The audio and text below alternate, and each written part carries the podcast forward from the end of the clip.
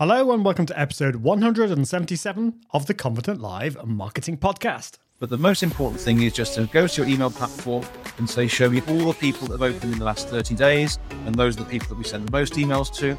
And then we find all the people that mailed between 30 and 90 days ago. And we occasionally mail those people. Did you know that 30 to 50% of your email subscribers are silently killing your sales? But who are they? How do you find who they are? And how what do you do about them? Well, in today's episode, we're talking about why some of your email subscribers are killing your sales and what to do about it. My guest today is Adrian Savage. I can't wait to introduce him to you.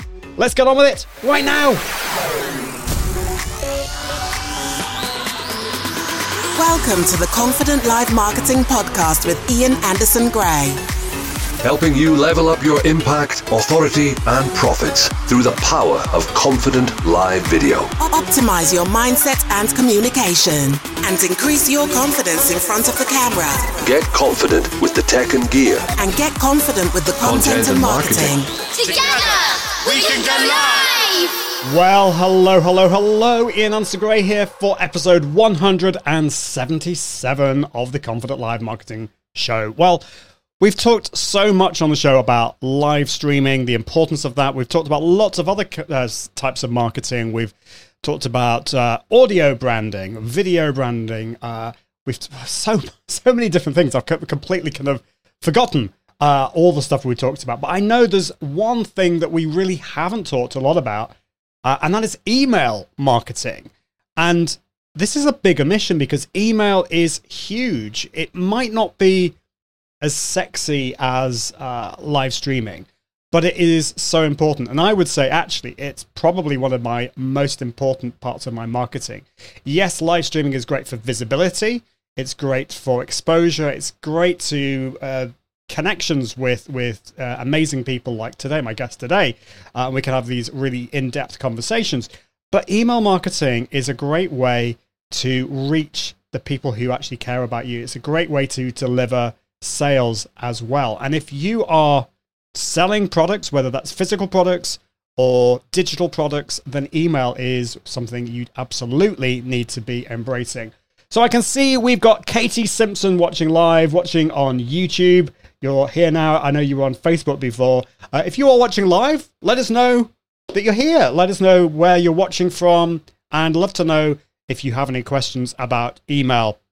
And this is something that I've been thinking a lot about recently because I've had email and marketing. I started off on MailChimp about 10 years ago and I've I've not been consistent, I'll say that. But what I what I have been doing recently is to become a lot more consistent.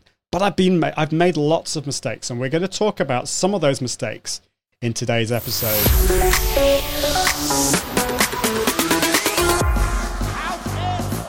Looks like it's time for something completely nutty. Why some of your email subscribers are killing your sales, are killing your sales. Why some of your email subscribers are killing your sales, are killing your sales. Why some of your email subscribers are killing your sales, are killing your sales. We got Adrian Savage to show us of killing your sales, of killing your My guest today, who is Adrian Savage, who is otherwise known as Adrian Email Savvy Savage, and he's a dad, a geek, an entrepreneur, and co-founder of Email Smart. He makes he helps businesses get more emails seen so they'll make more sales. He's helped hundreds of people, including Frank Kern, Stu McLaren, and Neil Patel, improve their email performance. Welcome to the show, Adrian.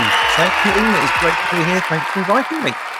It's great to have you here, Adrian. And you're just from, uh, you're kind of just down the road from me, really. Um, I'm just south of Manchester in the UK. Where, where are you uh, based at the moment? So yeah, I'm in, I'm just outside Stoke on Trent. So we're probably less than 30 miles apart. So we are, you know, in, in the world, in the kind of worldwide internet speak, we're pretty much neighbours. We are. I know. Isn't that isn't that funny? We haven't actually yet met in person, but we're hoping to sort that out because there's a lot of markety people in in the northwest of England. So we, we I think after the last few years, we're not going to talk about the last few years, uh, but after like loads of uh, vir- virtual conversations, it's good to actually meet in person. So Very much. looking looking forward to that. So I'd love to know um, how much live streaming have you done podcasting? Is this something that you you've embraced as part of your marketing? I know you've been on uh, you'd like to be on podcasts and- live shows as well. Just tell us your thoughts about about that.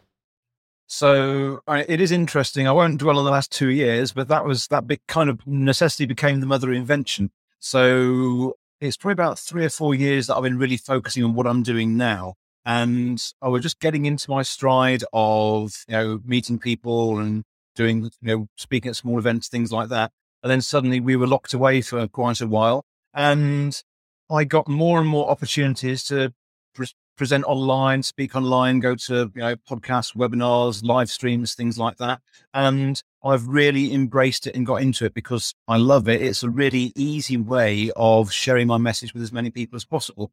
And it was a little bit scary to start with, but the only the only way that I found I could get better at this was just to keep doing it. So there's there's no substitute for time on stage, and the same is true for for video and, and live streaming and things like that. So I've just kept doing it and kept doing it.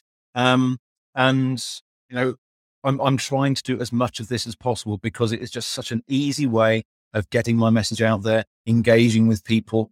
You know, something that I've learned the hard way, I guess, is that I've been playing around with Facebook ads for probably a couple of years now.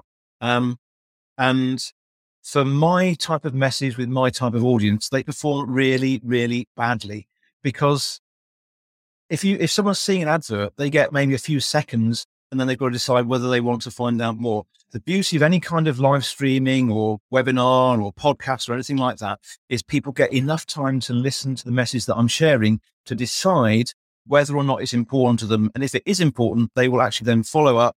They will, you know, they, they will do whatever I'm suggesting and they're more likely to, to get back in touch with me or use one of my tools or something like that. Whereas displaying a Facebook ad, it, it just doesn't have the same impact because you've only got a few seconds. So I love the opportunity to just engage as much as possible. And also, it means that I can connect with really cool people like you and other people with their own online shows and podcasts and things like that, Ian, because that way, then the people that are interviewing me, the people that are presenting me, they already know that what I've got to share is likely to be useful for their audience. So there's already some kind, some level of qualification in there. If you're just putting random adverts out there and things like that, you don't know who's going to see it. So the thing that I love about this is that even before we start, I know that you know you've got a really cool audience of people that want to use video, they want to grow their business. So I can help them with with on the email side of things as well. The same way that you know the things that you've learned recently and we're going to share today, then everyone needs to know it. So this is our chance to share it. Absolutely. And I, I love what you said. I mean, it, this allows us, this platform of live video or podcasting allows us to go deep. It's not to say that Facebook ads don't have their place, and the same with, you know, with like short content like YouTube shorts or Instagram reels and, and TikToks and all that kind of thing. I mean, I, I'm not massively into TikTok or anything, but I think there's something amazing about these in depth conversations that we can have that we can really get into into things a little bit more deeply. And I think when it comes to email and email deliverability, we have to go a little bit deep. I mean, you can say a few little things, but it's not going to be as helpful. Because see, we've got Yeah. Richie Bowden here, uh, who is here, and in Telford. Great to see you, Richie. Hope you're doing well. Um, so, Adrian, how did you get into this whole email deliverability thing? Were you like a, a five year old lad and uh, you, you discovered email and thought, oh, I want to be a deliverability expert? Or what, what, what happened? It, it, is almost that sad. Um, so it was actually when I was seven, my dad brought home an Apple II computer back in, when was that? That was, oh, about early, early 1980s. Um, and he was about to throw the thing out of the window when seven year old Adrian starts reading the manuals and teaching dad how to use his computer. So that kind of, you know, I was marked as a geek from, from that time on. That was, you know, just more than 40 years ago. Um, so then I did the usual thing, went to university, did computer science, got a job working in IT, um, moved into telecoms. But I escaped from telecoms, um, oh heavens, 11 years ago now. Um, and that was when I discovered the big bad world of online marketing and email and all that kind of thing. Um, and got involved with software called Infusionsoft that's now called Keap. Um, and I became a consultant um, helping people with their online marketing. One of the things that I learned fairly early on was that people, their emails weren't always getting through. Sometimes they were complaining to me saying the emails that I'm sending, people are complaining that they're landing in the spam folder. Um, and at the start, I wasn't very good at solving those problems. And being completely honest, I lost a few clients along the way. So being the geek that I am, I decided to make it my business to understand why the emails are going to spam and to see what we could do about it. And the world of, you know, the whole email world has changed massively in the last 10 years. I know you said that you started about 10 years ago, and occasionally I will make a flippant comment that people are still marketing like it's 2012 um, because the world has changed. But what I've done my best to do is to keep up with all the different changes and stay ahead of things. So I can, so the only thing that I focus on now is, you know, the, the, the technical term is email deliverability. I try to avoid that. I explain why later on.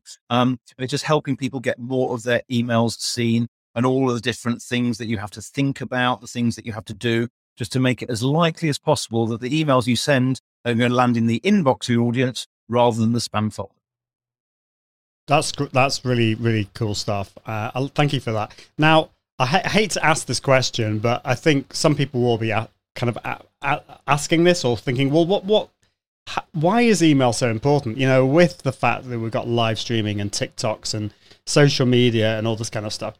Why do you think in the you know in 2021, 2022, whatever year we're in, I've I've already forgotten. What, what why should we be embracing email and focusing a lot more on it? And, and why is you know why is this all important? So obviously, I'm going to be biased because I've pretty much worked on nothing but email for the last ten years. But the thing that I've observed over that time with hundreds of different clients is it works. It's not the only game in town by by any means because I'm a massive fan of using as many different channels as possible to reach out and engage with your audience. But the beauty of email is that we have a lot more control than, say, a lot of the social media platforms. If you think how um, a certain well-known US president got kicked off Twitter at some point, um, it is a lot more difficult to get kicked off email. You know, you you are control of who you're mailing and what you're sending, and there is much less control than many of the social media platforms. And also, it scales massively people can can can re- they, they can respond to you. It's not a one way method the way that say some broadcasting tools are. Um, and and you can just scale massively. You can personalize things. There's just so much that you can do with email that it complements all the other different methods that you've talked about already, and, and lots of other things. Um, and yeah, I mean, I don't know of many successful, well known celebrities or marketers in the online space that don't use email in one way or another. Because at the end of the day, it's, it's much easier to send tailored follow up messages using email than if you're going to do a video that needs to maybe appeal to a, a wider cross section of your audience. Yeah, well, I would totally agree. I mean, uh, email is is here to stay. It might be an old technology. So, what? It's a very kind of simple question, but uh, probably a more complicated answer. What are we doing wrong? Whoa. So that how long have we got? Was it about twenty hours? Or you are. That's true. we've, we've, got about we've got about half an hour, haven't we? So I need to kind of stick to the important things because the, the thing to bear in mind is actually the biggest mistake most people make is just not sending emails. So the first thing I'm going to say is that as long as you're sending some kind of emails to your audience, you're already doing amazingly because a lot of people are scared to do that. So even though I'm going to talk about things that maybe could be done better, maybe things could be done differently, the most important thing is just focus on getting emails sent because people do get scared of it. And I've worked with a lot of different consultants and experts who help their own clients with emails over the years. And one of the biggest challenges that they often say they face is, well, most people don't need your help, Adrian, because I just can't get them to send any freaking emails in the first place. So as long as people are sending emails, that's not sending emails is the biggest mistake, I guess. That's the starting point. It is so easy to overthink this stuff and worry that you're going to do it wrong or that you're going to get people unsubscribing or people won't want to hear from you. But the important thing to remember is that as long as you've got something important to share, and you've got the right people that have subscribed to your email list, then by not mailing them, you're letting them down. Once we move beyond that, then yes, there's some specific things that you need to think about because if we go back and answer the, the, the, the question or the, or the statement you started with, Ian, what we're saying is that on a typical email list, between 30 and 50% of your subscribers could be silently killing your sales. So if we, if we look at that for a moment, I'm going to start with a little bit of a trick question. So if I was to ask you, Ian, your email list is an asset, true or false, what would your answer be? I would say I would say an asset. Yeah. Okay, perfect. Now, in the in the UK, there's a there's a, a TV quiz show called QI, hosted by Stephen Fry. And when people make a wrong answer, a great big siren goes off. Um, and this is one of these trick questions that I've just put in, just like QI, because yes, it could be an asset, but quite often people's email lists are more of a liability than they are an asset because of these subscribers that are silently killing sales. So let's dig into that and, and explain why that is for a minute. So the world of email, as I mentioned, has changed massively over the years. And we've reached a point now where there's three giant behemoths that dominate the world of email. We've got Google, um, and typically more than 50% of anyone's email list will either be using Gmail or Google Workspace, which is the business version of Gmail. Then we've got Yahoo and we've got Microsoft. Um, and between those three, then typically between three quarters and 90% of an email list will be managed by either people using um, Gmail or Yahoo or Outlook or Hotmail or anything like that. Now, if if those people are the majority of our subscribers, then that means that whatever rules that Google, Microsoft, and Yahoo have put in place, we have to follow. And it gets worse because the thing you have to remember is that most people using Gmail or Hotmail or Outlook or Yahoo or whatever, they don't pay a penny for their email. So if the service is free, that means that we as users become the product. And it means that Google, you know, Google pioneered this um, and everyone else has jumped on the bandwagon. When you use a free email platform, they are making money from displaying adverts to you that you may click on.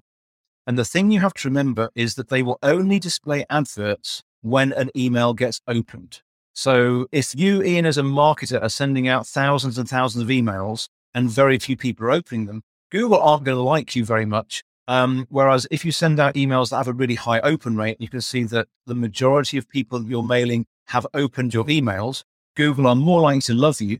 And the more they like you, the more likely they are to keep displaying your emails to your audience. Because if they don't like you because you're not helping them make money, why would they bother showing your emails to people? So we have to understand that you know, these are the rules of the game.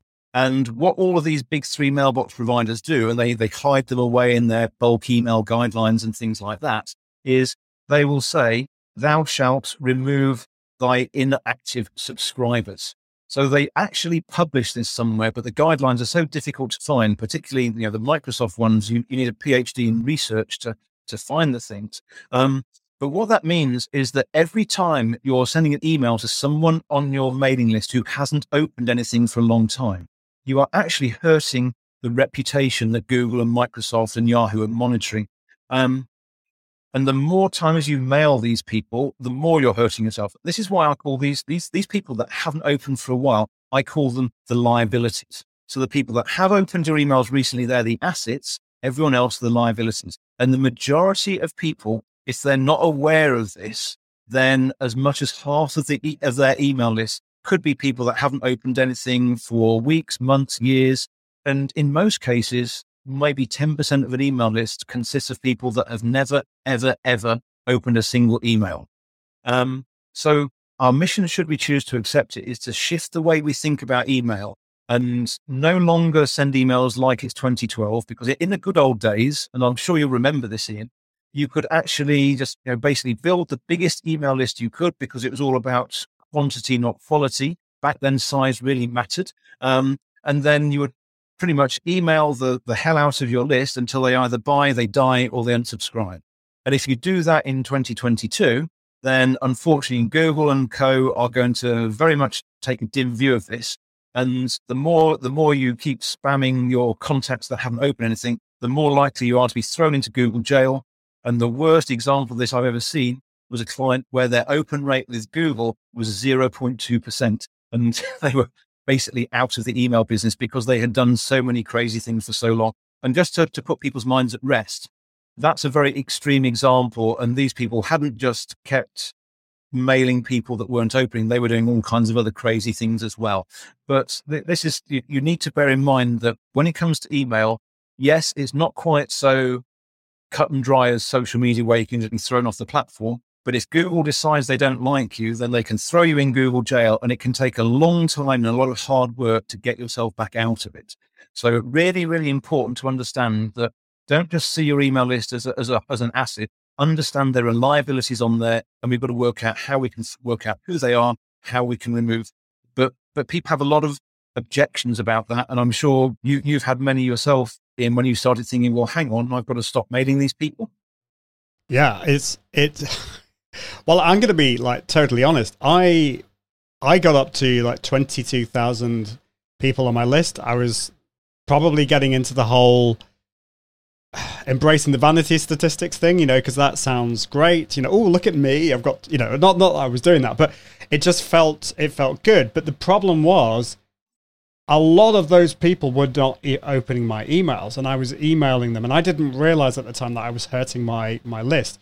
I then did a bit of research and then I decided to get rid of a lot of the inactive subscribers and I I've kept on doing that and now I'm probably I think I'm under 5000 subscribers. So it seems like I'm going backwards.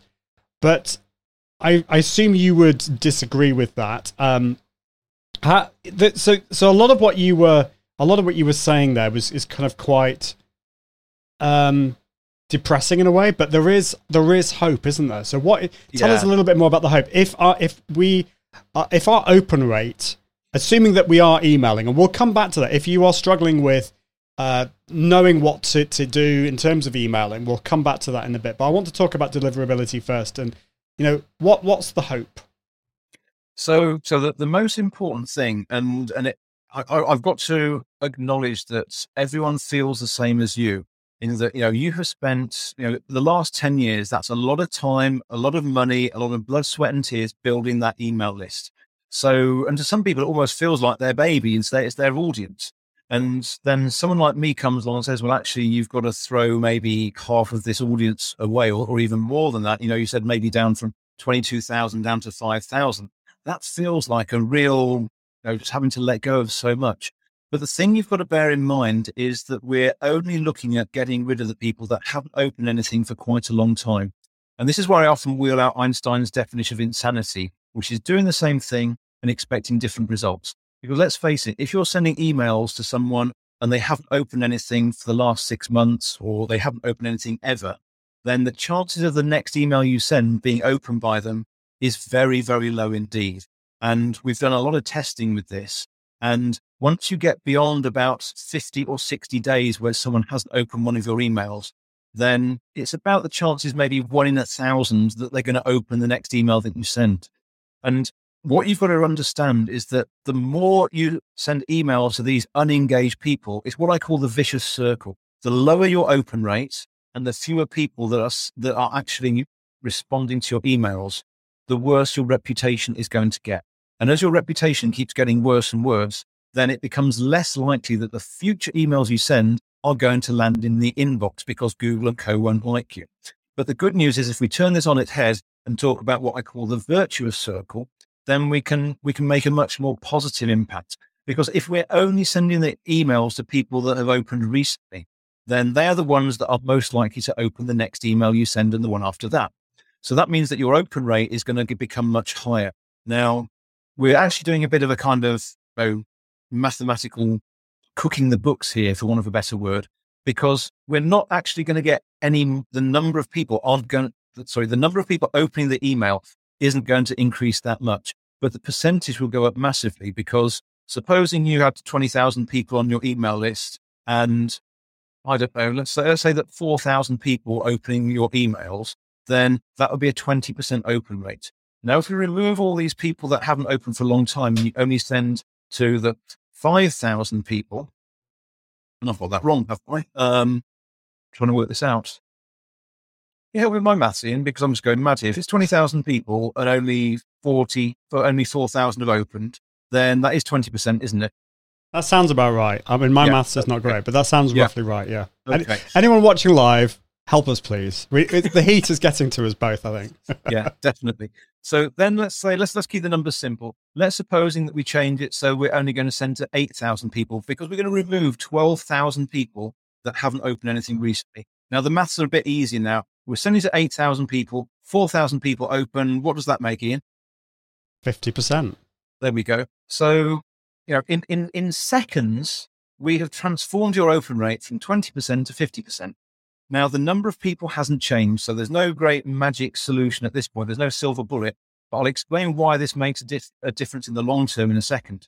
But what that means now is that our open rate is 50%, and Google is looking at us and saying, oh, Ian's sending some really cool content out now because more, you know, the, the proportion of people opening his emails is higher. And the more that you keep doing that, Ian, then the more your reputation with Google and all the others is going to improve. And this is where the virtuous circle comes in. Because as your reputation improves, then the emails that you send will be more likely to be delivered to the people on your list. And as new people join your list, and this is where the real magic happens, they are much more likely to see those emails that you're sending out in the first place. Because the scary, scary statistic I'm going to share now um, and if you're doing any kind of paid for advertising, like you know, whether it's Facebook marketing, video, uh, or YouTube adverts, things like that, if you're paying for every person who clicks on a link somewhere and goes to your landing page and signs up for your email list, then the scary statistic is between 45 and 50% of the people that join your list might never see your emails if you are if you're not managing your engagement the way I've just described. And that means that if you're spending $5,000 a month on Facebook ads or YouTube ads or something like that, you could be wasting half of that money with people that sign up to your email list and they never see your emails. But the good news is, if you really work on your email reputation and only send the emails to the engaged people, the assets on your list, then your reputation improves and it becomes much more likely that new subscribers will see the emails that you send them to the point where you can get, you know, we're never going to get, we're never going to hit 100%, but you can get as much as 90% of your new subscribers seeing your emails, which means that you're effectively going to double the return on your, on your Facebook ads investment or YouTube ads or whatever it is you're doing. And as time goes on, your email list will grow and the engagement will grow, and you might get back up to 10,000 or 20,000 people, by which point you could have as many as 80 to 90% of those people regularly engaging with you. So the long term payback of this is amazing. I've worked with um, some very large email marketers, and the, best results I saw were in a five month period. They cut their list back. It's a bit like gardening. You prune something and then it grows again. And they, they pruned their list back. Um, it went from about 180,000 down to about 120,000. And then they did some very aggressive lead generation over the next five months. Their list grew to 200,000. But by that point, they were getting an 80 plus percent engagement, where before they were getting a 60% engagement. So the, the value of all the contacts on their list increased by more than 33%. And these people had a very big list where it's actually quite difficult to get good results. The smaller your list, the better the results you're likely to get by doing what I'm talking about. Because the, the bigger a sender you are, obviously the more scrutiny you're under with Google and Microsoft and, and so on. So the, the long, well, I say long term, it will take between one and three months for you to start to see the benefits of what I'm calling engagement management by working out who the liabilities are on your list, stopping mailing them, working out who the assets are, keep mailing them, ideally mail them more frequently. It can make such a huge difference. That's that's great. So, what do we actually need to do to find out who these the liabilities are? Who who are the these email subscribers that we need to?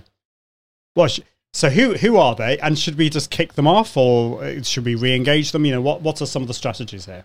So lots of things you can do, and a lot of it does depend on how long it is since they did engage with you. Now, the good news is most email marketing platforms will give you some way of understanding how recently it is that a contact opened something. So you can look at all your subscribers and say, I want to see all the people that have never opened anything or all the people that haven't opened anything for 90 days or longer. And the, the, the typical threshold that I recommend is about 90 days. Um, if if someone on your list hasn't opened anything for longer than that, the chances are they never will. And the more that the more tightly you can rein in your contacts so that you'll only mail to the people that have opened most recently, the better. So what I typically say is that your best assets are the people that have opened something within the last 30 days. So you need to search for all of those people on your email platform and either tag them or add them to an audience or whatever it is that you do on that platform to say, these are my best assets. And those people you should mail as frequently as possible. Even every single day is okay. And we can talk about more about that later on.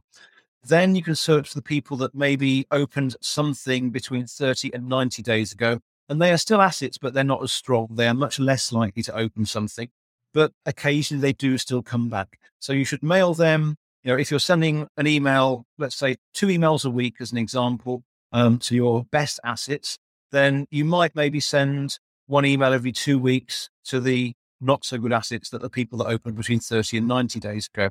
And then if you search the people that have opened something more than 90 days ago, they're the liabilities. And ideally, we want to let them go and ideally not mail them at all.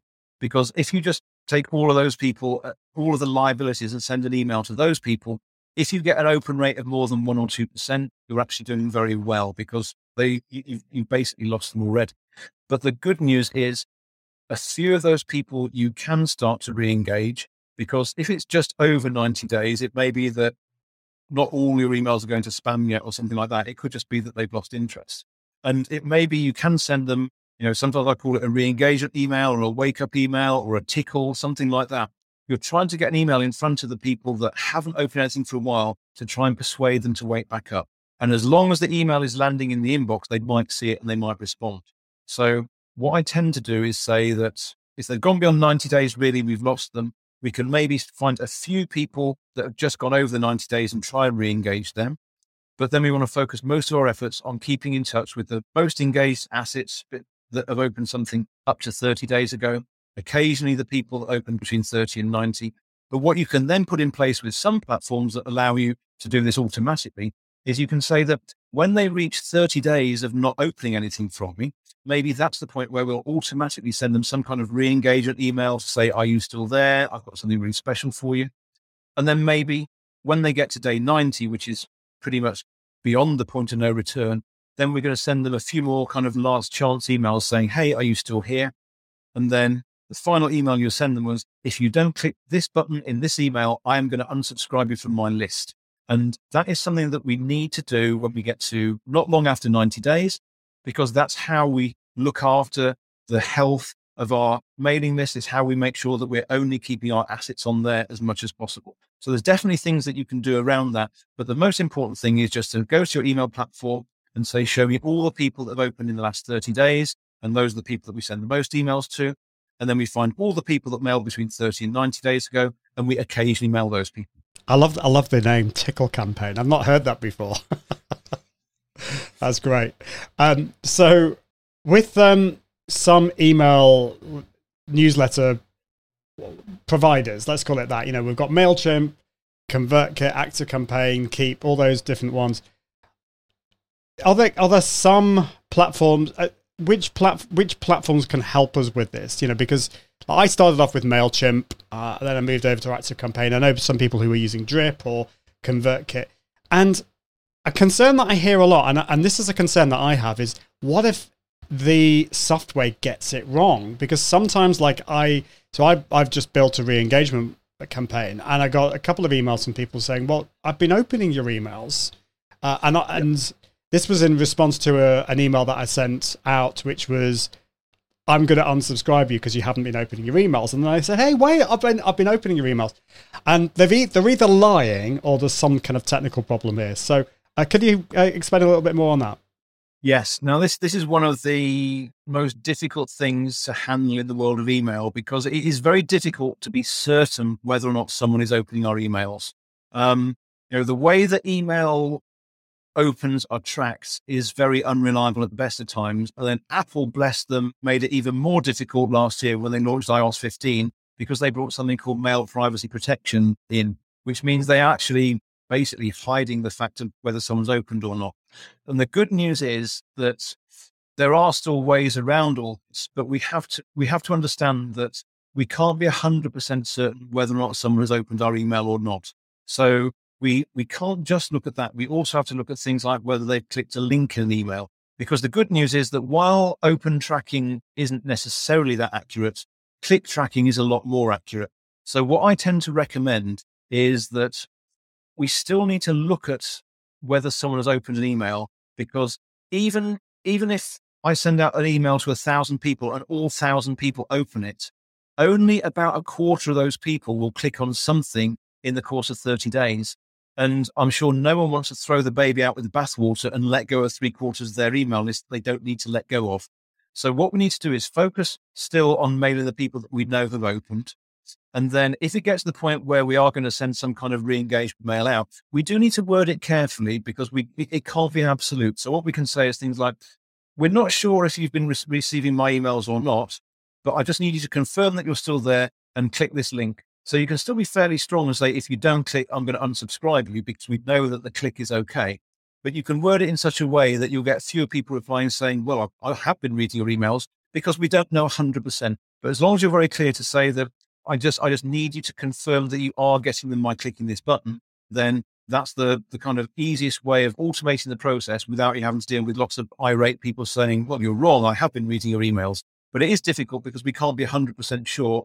And some platforms overestimate it. So, um, so I think, you know, so MailChimp, I think, and, and Keap, they will report an Apple user as having opened an email, even if they haven't. Active Campaign goes the other way and they don't report an Apple user as having opened an email, even if they might have done. So we have to look at both possibilities and say, well, if they have opened or if it looks like they've opened, then we'll see that as a good thing. If they haven't opened, then it may be a good thing. It may be, sorry, it may be a bad thing. It may not, but we're just going to ask them to click just in case because we don't want to lose anyone by mistake. Does that make enough sense? Yeah, it does make sense. So you have to set up some kind of automation here that will, uh, and hopefully the email software that you're using will be able to tell that and you can tag them and then send to the right people. And then if they they haven't opened for the last say 30 days or 90 days you can then send them an automated email. Mean that's the kind of the idea. I mean this might be this is maybe another kind of uh, concern that I have with those types of people where it gets it wrong and and they get the email that says we're going to unsubscribe you. And they say well hold on a minute. I have been opening your emails. They click the button and they go back. But then what happens 30 days 90 days again when they, they've gone they've gone into the red again and Yep. the email software thinks they they haven't opened the emails and they get the same email. Uh, there must be kind of some smart way. I mean, presumably with those types of people, you you tag them differently. Is that something you've kind of encountered before?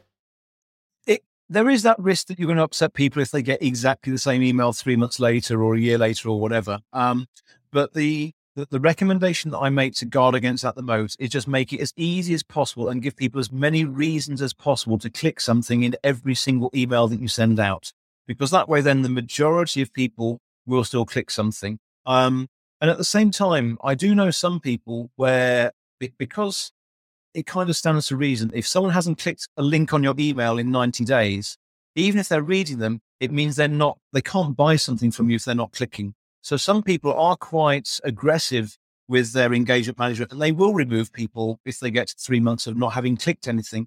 Um, because people who are on your list but not clicking aren't necessarily worth anything because from a, from a, I, I guess it stands to reason that the only way you're going to sell something from most emails unless it's something really expensive and you say pick up the phone. In most cases, it will be something like you put a button on the email and they click the button to actually go through to an order form or something like that.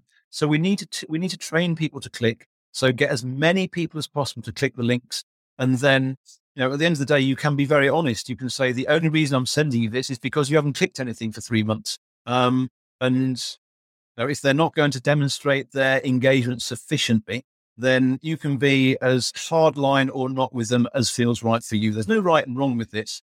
And to be honest, if someone gets upset because they get the same re engagement from you every three months they unsubscribe, they probably weren't going to buy anything from you anyway. And that's something that I do make it, you know, I, I- get quite passionate about is, is by saying to people, don't be afraid to upset people on your mailing list because ideally you want them to either love you or dislike you so much they're going to unsubscribe. And that's why sending emails very frequently is good because if they love your content, they will keep consuming it and they will love, you know, our, our role using email is a bit like video. We've got to educate, we've got to entertain, we've got to inform, um, we want to inspire people. Um, And if they don't like the content you're sending out, then it's much easier if they unsubscribe. So try and get people to, you know, be, be a little bit edgy and you can be, you can absolutely say, if you don't, if, if you don't click the link, then here's the door kind of thing. You know, I, I'm no longer scared of losing people from my list the way that I was in the past. Yeah, it's, it's it's a difficult one. I I I think I had to go through some kind of mindset journey here because I, I, I when people like unsubscribed, I would take it personally. It was it sounds ridiculous now, but we we have to. What you say is so true that we have to. We want to attract the people who love us and repel the people that really don't like us. And and probably the worst type of person is the people who don't really kind of care either way. You know, you want them to love you. So I, I think that's great. So uh, as well as all of that, there, there are other kind of maybe more techie and geeky things that we need to that talk about from a deliverability point of view, um, which we don't want to scare people. But these are these are kind of just fairly well. I, am not going to say simple, but they're not as scary as they sound. But uh, just tell us a little bit more about uh, other things that we need to think about. Yeah, absolutely. Because I think you know, this this is the most important thing.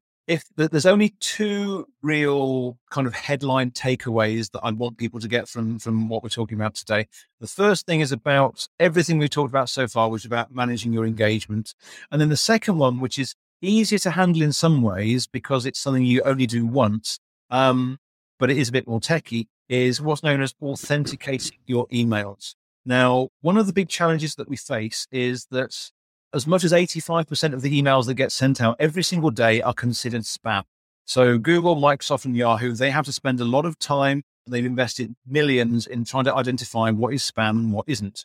Now, one of the things that we can do as legitimate email senders that the spammers can't do is we can authenticate our emails. We can actually digitally sign them to say that these that this legitimately came from me. It didn't come from a spammer, and that's where authentication comes in. We're able to actually tell the world that the emails that we're sending and the email platforms that we're using are legitimate and we trust them. And the good news is this is something that you only have to set up once when you first get going with your email platform.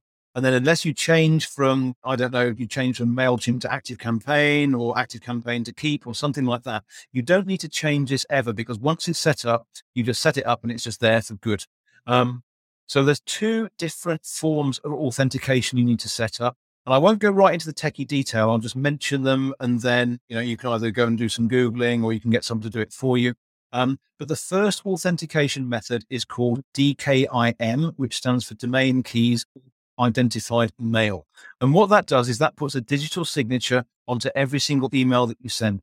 And you have to go to your email platform, whether it's ActiveCampaign, MailChimp, or whatever, and there'll be an option somewhere for setting up email authentication. Now, if you're using ActiveCampaign, do not select the option that says we will manage your authentication for you, because that's a bit of a lie. They don't. They, they, they just manage it for themselves. You need to select the option that says I will manage my own authentication. And then they'll normally ask you what email domain you're sending from.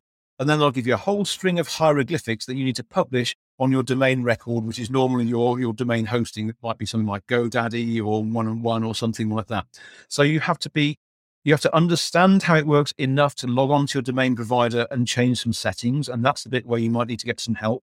Um, but once you've done it, then that's it. It's, you know, you only have to do it the once for the email platform you're using. And it, just doing that one thing is enough to make a huge difference. And then the second form of authentication that matters nearly as much is known as SPF. And it's nothing to do with getting sunburnt. It stands for Sender Policy Framework. And what that does is it's very similar. We, we, we publish that on our domain records, and that tells the world which email platforms we trust. So we don't have to log on to the email platform to do this. We just need to do a bit of research and a bit of Googling to work out what SPF record we have to publish if we're using ActiveCampaign or MailChimp or whatever. And the only pitfall with an SPF record is you can only have one of them. If you have two of them, then everything stops working. And sometimes your emails might not get through. So with SPF, you do need to be careful. And if you're not sure, then please get an expert to help you with this because you can actually get it wrong and it can negatively impact your emails getting through. But if you get it right, then for Microsoft in particular, it can make more of a difference and make it easier for the emails to get through. But as I said, with both of those, with DKIM and with SPF, it's a one off thing that you do. So you don't need to learn to be an expert yourself with this. If you'd rather, then you can just hire an expert to do it and, you know, they, they'll get it sorted for you in an hour or two. And, and that's that. But it is really important to do this because it's the one thing that sets you apart from the spammers. So I can't stress that enough. Yeah, thanks for that, Adrian. I think that's really important stuff. But it, it's not. Uh, it doesn't have to be scary. You can get help with this, and uh, there's there are loads of su- support on on Google and other places as well. Uh, so this is a question I hear a lot: is which email provider is is like best for deliverability? And I, you, I, you may may hate this question. I don't know, but like some people are on Mailchimp, uh, Drip, ConvertKit. Does it really matter? Are are they all pretty much the same? Is it really down to more to do with all the stuff that we've been talking about so far, um, or can that play a part? Okay, so the analogy that I use the most here is if if we're going to a gym, um, and let's let's suppose you're going to the budget gym down the road that costs ten dollars a month to be a member of, and you're doing all these different exercises and workouts and things like that, and then you decide that you're going to go to a different gym that maybe costs hundred dollars a month, um, and then you do exactly the same exercises. Are you likely to get any fitter? no. No, absolutely. And in general, the email platforms are very similar to that. It's the way you use them rather than the tool itself, because an, e- an email platform is still just a tool. Um, and you know whether it's Mailchimp, ActiveCampaign, HubSpot, Drip, ConvertKit, Keap, you name it, they are all they all specialize in doing one thing and doing it well, and that is getting emails delivered. And it's going to be 99 point something percent of emails that get through, whichever platform you look at. And occasionally they all have a bad email day. None of them are exempt from this. In the past couple of years, I have seen all of the different major email platforms have some kind of problem getting emails through somewhere, but they always recover. Why Murphy's Law says that it often happens in the middle of a big launch or something like that, which, which just can't be helped. But the majority of the times, all the email platforms are really good at getting all the emails through. And the reason that you tend to see the problems are because of your domain reputation, not the reputation of the platform that you're using. So by all means, if you can find a platform that makes it easier to manage your engagement, then I would recommend that. But don't switch platforms just because you think you're going to get more emails through, because actually, when you switch from one platform to another, Google and co get very suspicious because they hate change. If you change anything, you're more likely to get emails land in the spam for a bit while they work out that the world has shifted and you're using a different platform. So only switch platforms if you're going to get better functionality for some other reason, like the automations might be better, or it lets you manage your engagement better or something like that. Don't switch from one to another just because you think more emails will get through because it's very rare that you'll see that. That's really helpful stuff. So I want to just briefly talk about the types of emails that we send out, and then I want to come back to you have a, a tool that helps us, and I've been very excited to. I, have I've had access to your tool for for ages, but I've only really recently started to kind of get my teeth into it, and it's very exciting. So we will come back to that, but just very briefly. Uh, when it comes to the kind of emails that we should be sending out, and obviously this will depend very much on your business, on the products that you have, but uh, a lot of people will send like a, a weekly newsletter out. Um, and so, for example, with me, I will, I've got some opt ins that people will, will uh, I've got a confidence guide, for example. People will get the confidence guide, and then I've got, I think I send seven emails out over a week to help people with the confidence getting in front of the camera. And then people get my weekly newsletter. Is the is the weekly newsletter a good strategy, or are there kind of other things that we should be doing when it comes to the kind of content that we uh, email out? I think this goes back to what I said earlier because there's there's no such thing as bad content at all. I think the the challenge that I will lay down is how many different ways can you engage with your audience? Um, you know, how many different ways can you educate them? What can you share? Can you share more content with them? Can you break it up into shorter bite-sized chunks? some, you know, if, if we go back a few years, then a, a, monthly newsletter was the thing, and it would be maybe a, you know several screenfuls of stuff. People would read it. Um, but the way that things have evolved now is obviously, you know, and social media has driven this a lot anyway, is that people's attention spans are getting shorter and shorter. So the the more bite-sized chunks you can break your content up into, the better. Um, the the data that I've got from the last couple of years of kind of observing what various clients are doing, then the minimum you can get away with emailing now is once a week. If you're mailing less frequently than weekly, then the chances are that your reputation is going to drop because people are just less likely to engage. and, and Google and co are less likely to put your content into the inbox if you're not mailing that frequently. Um, and when people get scared at this, then I'll, I'll put them on the spot and say, can you really not think of 50 things to write in one year um, about your business? Because if you can't think of 50 things, then you're, you know, you're probably in trouble. Um, if you can send more frequently that, then you know so much the better. I know there's people out there that will teach you how to send an email every single day, which is something I've tested myself, and, and it works amazingly. Um, but it doesn't. You know, you, you can just share stories. This is the beauty: is most of the people that be watching this um, aren't going to be big businesses like you know, like my Pepsi and Coke and Nike and people like that. Um, and if it's a smaller business, people buy from people. We are our own brands. So a lot of the emails that I send out have a bit of story element to them. So I'll talk about something that I've been doing or something I've learned or something that happened. So you can you can share stories, you can share little hints and tips, you can share you know specific bits of teaching. Um, you can you know, and obviously from time to time you must share offers with people, give them the chance to pay you some money to help them even further. So you can mix all of that up and you know, I will be honest and say that I'm not as consistent yet with sending emails as I should be. I actually went four months earlier in the year without sending a single email, which was really bad. Um, but the good news was that I got back into the habit again. Um, and I'm seeing better results. People reply to my emails. So it's just really about how can you send any kind of content out that people are going to enjoy and ideally they're going to engage with you and respond to it. And there's just so many different ways you can do that really helpful stuff. Uh, but the, the fact is, you need to start sending emails. So like, don't don't overthink it. I think I tend to overthink things. Just start sending email out. So let's talk about uh, your tool. So you it's so email email smart. Uh, let me just get this on uh, the website. So email smart uh, deliverability dashboard. Just tell us a little bit more about it, and I, I can put on. Uh, I'm I'm happy to put my account on the screen, and, and, you can see how awful my score is at the moment. But uh, I'm going to come back maybe in a month or two's time, and you'll see yeah, it improve. That, that's the idea, anyway. Yeah. So the, the, the big thing I realized a few years ago was that there was, there wasn't an easy way of understanding how many assets and liabilities people had on their email list. So the software that I've created, and this is where being a geek for the last 40 years is good because I, have written a lot of software in that time. Um, and one of the tools that I created that kind of grew legs and became what's now the email smart score is is something that can just look at all the emails that you've sent in say the last 30 days. That's the usual window that we look at. And we'll say let's look at all the people that you sent something to and just tell you very simply very clearly how many of those people are assets how many of those people are liabilities and then for the new people that you've added to your list how effective have you been at reaching those people?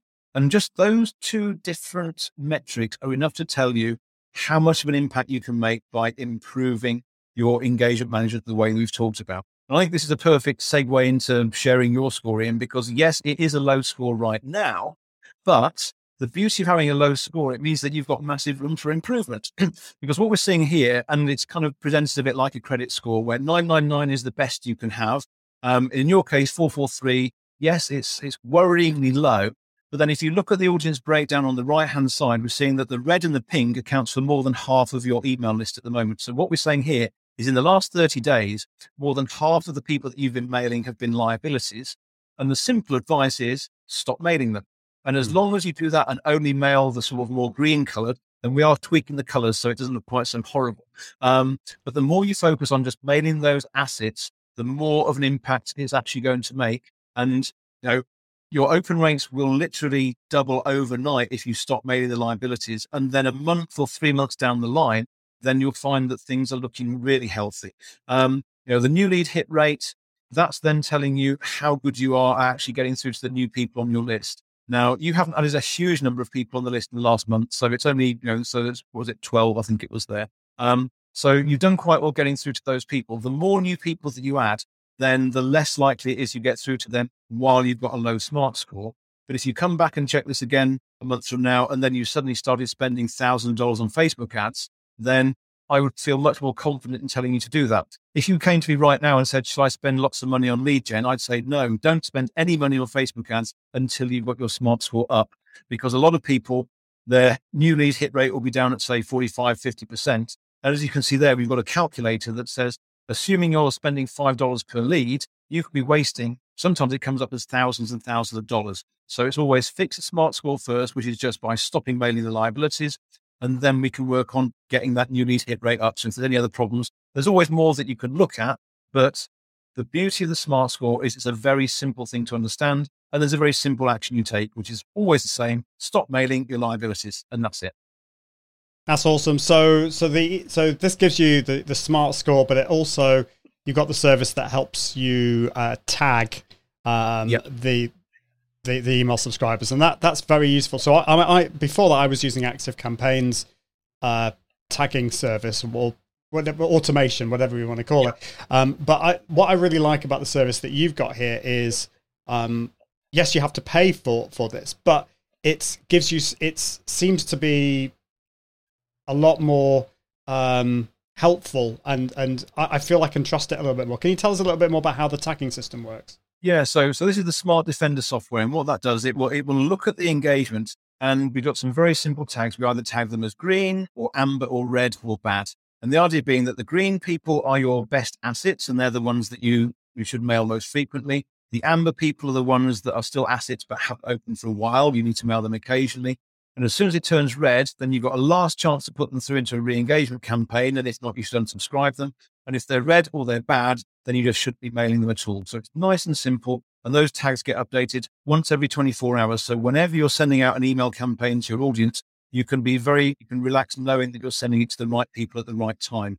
And what we're doing as time goes on as well is we're making this a little bit more sophisticated. So we're going to look more at things like whether they're using Apple or not, whether they're clicking or not, so that we can try and help you stay one step ahead of the engagement game and make sure that you're always only mailing the assets that we've identified in the best possible way. That's awesome. Well, I've just re- we've run out of time. There was so much. I knew there was going to be so much we could talk about in in today's show. Thank you so much, Adrian. Uh, you can find out more at emailsmart.com, which is uh, the, the website here. So if you go to emailsmart.com, you can sign up for free. It's awesome. I highly recommend that. And Adrian, how, what's the best? How's the best place uh, to to connect with you? Where, where do you tend to hang out? I, I hang out on Facebook quite a lot. So facebook.com slash adrian.savage or just email me at adrian at emailsmart.com. Either way, you can get in touch. And if I can't help myself, always happy to put you in touch or point me in the right direction um, because I just want to make sure as many people as possible can manage their assets and their liabilities so they'll make more sales. Thanks, Adrian. It's been awesome to have you on the show, uh, and you've just helped us understand it. It's been kind of so, making something that's actually quite complicated a little bit easier to understand. So, thank you, Adrian. It's been great to have you you so much. on the Thanks show. for inviting me on. Thank you. Awesome. Well, thank you so much for watching, for listening, for plugging us into your ears. But until next time, I encourage you to level up your impact, authority, and profits to the power of Confident Live Video. See you soon. Bye. Thanks for listening to the Confident Live Marketing Podcast with Ian Anderson Gray. Make sure you subscribe at iag.me forward slash podcast so you can continue to level up your impact, authority, and profits through the power of live video. And until next time, Toodaloo.